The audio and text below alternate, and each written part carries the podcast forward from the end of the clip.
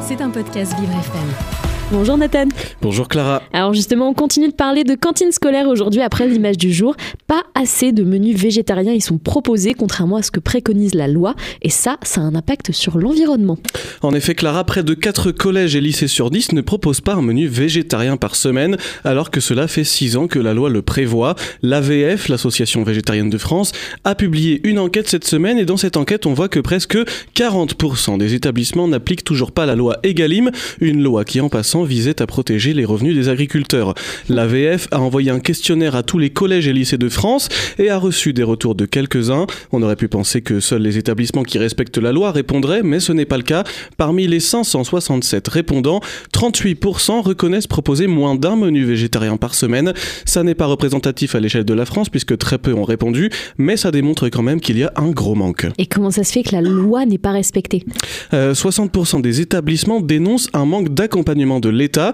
Ils ont le sentiment qu'on leur dit voilà la loi, débrouillez-vous. Proposer un menu végétarien demande de la main-d'œuvre en plus qu'ils n'ont pas. L'association euh, végétarienne de France appelle donc l'État à recruter davantage de personnel qualifié. Bon, écoutez, pourtant, euh, éplucher les patates, euh, c'est pas compliqué, et, faire une bonne, un bon gratin d'aubergine, c'est pas compliqué non plus. Oui, sauf que les légumes, il faut les découper, et ça, ça prend beaucoup plus de temps que les repas habituels. D'accord. Ça prend plus de temps que de réchauffer des pâtes. D'accord, c'est vrai.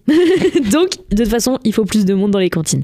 Alors, c'est quoi l'impact de ce manque de respect de la loi sur l'environnement cette fois-ci? Eh bien, ça va jouer sur l'empreinte carbone, évidemment. Dans un rapport publié le 25 janvier, le Haut Conseil pour le climat a rappelé que l'alimentation représente 22% de l'empreinte carbone du pays. C'est le troisième secteur d'émissions après le transport et le logement. Cette instance recommandait donc justement d'élargir, je cite, l'offre de produits bas carbone, en particulier les produits d'origine végétale.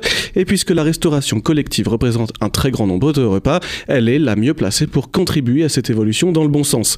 Camille Cerny, chargée d'études VG Cantine, déclare, je cite, Adopter une alimentation végétale permet de limiter notre impact sur la biodiversité, sur la ressource en eau, sur diverses pollutions et pour adopter une telle alimentation, la cantine est également un levier important puisque c'est l'endroit où, entre guillemets, on apprend à manger et où on prend des habitudes. Un enfant qui apprend à manger végétarien dès le plus jeune âge est un enfant qui sera susceptible de manger végétarien plus souvent à l'avenir. Mais alors manger de la viande, ça émet beaucoup plus de carbone que, des, que manger des légumes? Alors oui, énormément. Un repas végétarien émet en moyenne un demi-kilo de CO2 alors qu'un repas avec du bœuf émet 14 fois plus avec 7 kilos de CO2 et au-delà du carbone, un repas avec du bœuf représente beaucoup d'eau. L'élevage nécessite jusqu'à 20 000 litres pour un seul kilo de bœuf, c'est considérable. Ah ouais, quand même. Et puis, il doit y avoir un impact sur la santé des enfants aussi. Tout à fait. Il y a un constat de base qui est que les enfants mangent toujours trop de viande dans les cantines scolaires et il se trouve que cet excès de protéines animales peut contribuer à leur surpoids ou à leur obésité.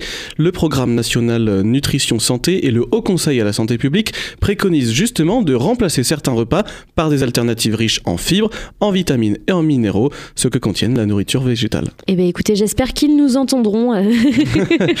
Merci beaucoup Nathan Dré. L'actu verte est à écouter tous les matins évidemment dans le 7-9 de Vivre FM. C'était un podcast Vivre FM. Si vous avez apprécié ce programme, n'hésitez pas à vous abonner.